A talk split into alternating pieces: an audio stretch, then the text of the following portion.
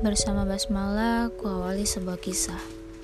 Dan hamdalah untuk kesedihan yang pernah membuatku hilang arah. Yang pernah membuatku jatuh hingga menyisakan sebuah amarah. Kala itu, pikiranku sangat buntu. Jalan hidupku terasa berliku. Yang ku tahu, aku hanya terlalu rindu pada ibu.